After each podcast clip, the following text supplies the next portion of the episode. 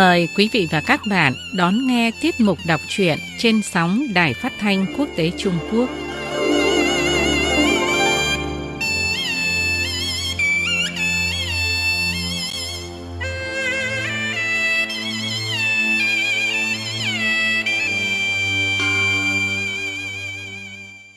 Mời quý vị và các bạn nghe Lệ Quyên đọc tiếp chuyện Liêu trai trí dị, một tác phẩm văn học cổ điển của nhà văn Bồ Tùng Linh, một văn sĩ Trung Hoa dưới triều đại nhà Thanh Trung Quốc.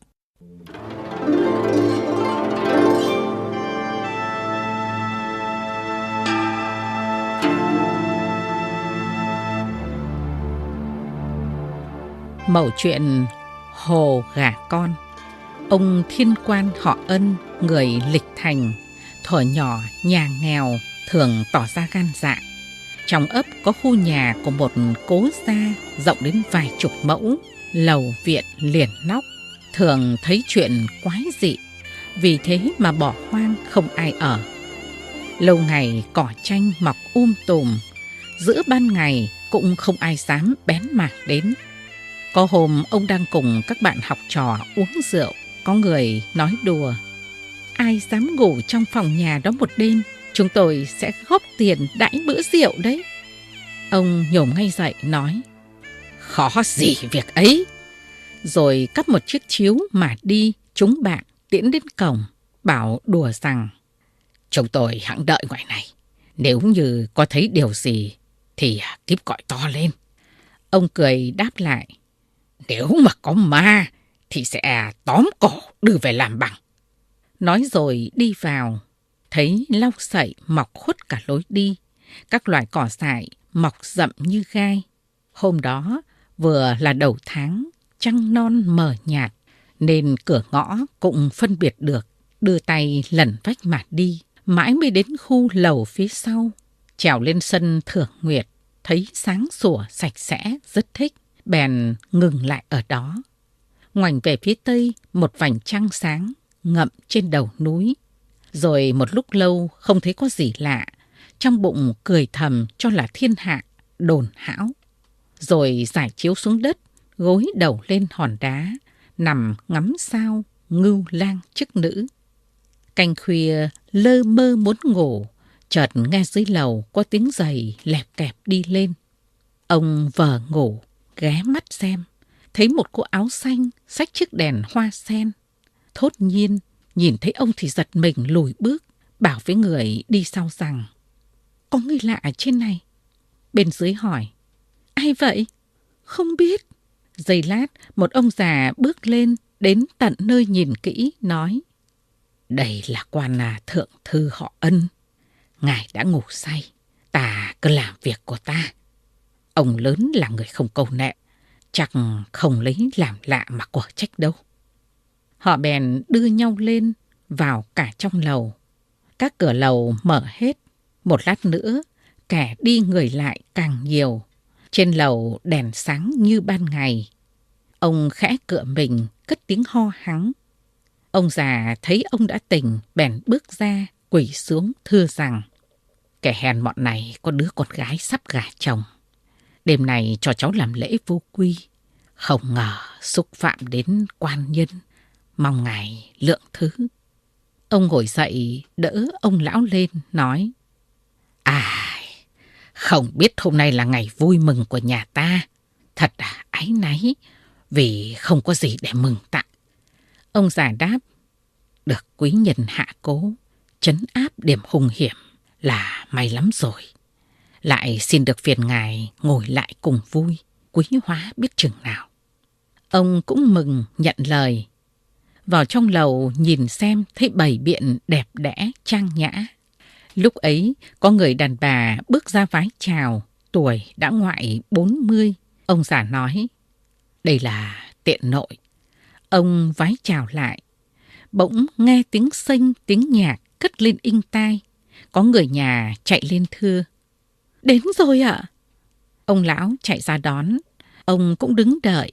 Phút chốc một chiếc đèn lồng bằng sa mỏng dẫn chú rể vào.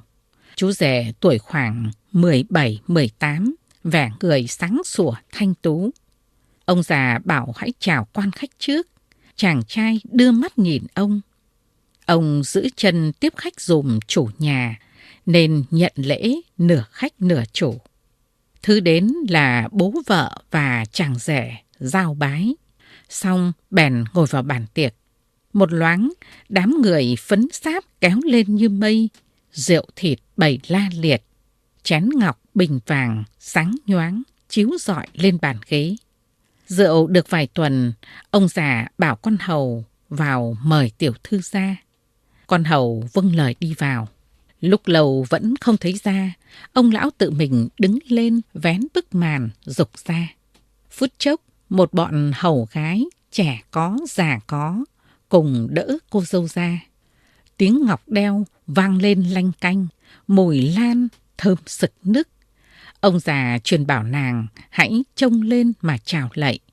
Lạy xong cô dâu đứng dậy, ngồi bên cạnh bà mẹ. Ông đưa mắt liếc nhìn, thấy cô tóc phượng cài châm thúy, tai đeo ngọc minh châu, dung nhan tuyệt đẹp.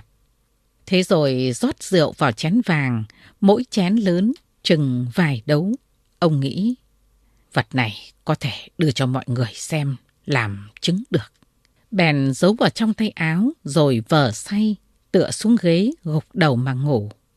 Mọi người đều nói, ông lớn say rồi.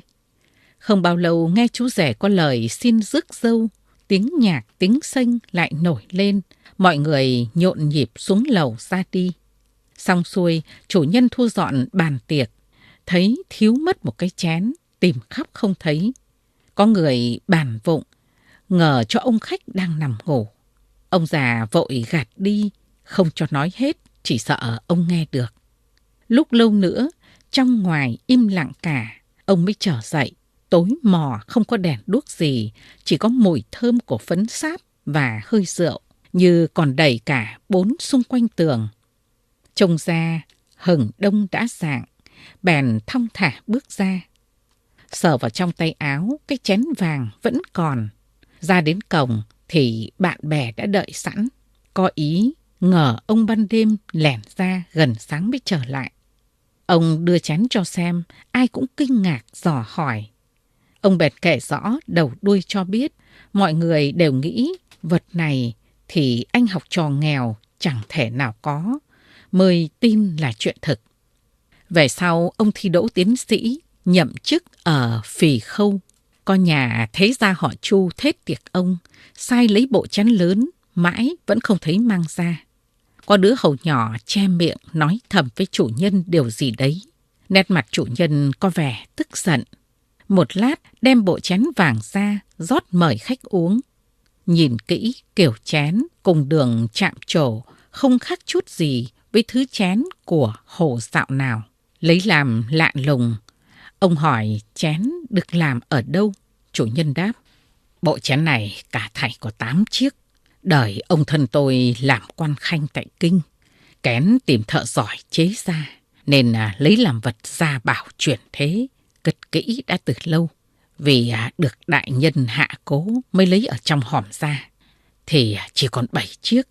Ngờ người nhà lấy trộm, làm dấu niêm phong, mười năm vẫn như cũ. Thật chẳng hiểu sao nữa. Ông cười bảo, Hai, chén vàng mọc cánh bay mất rồi.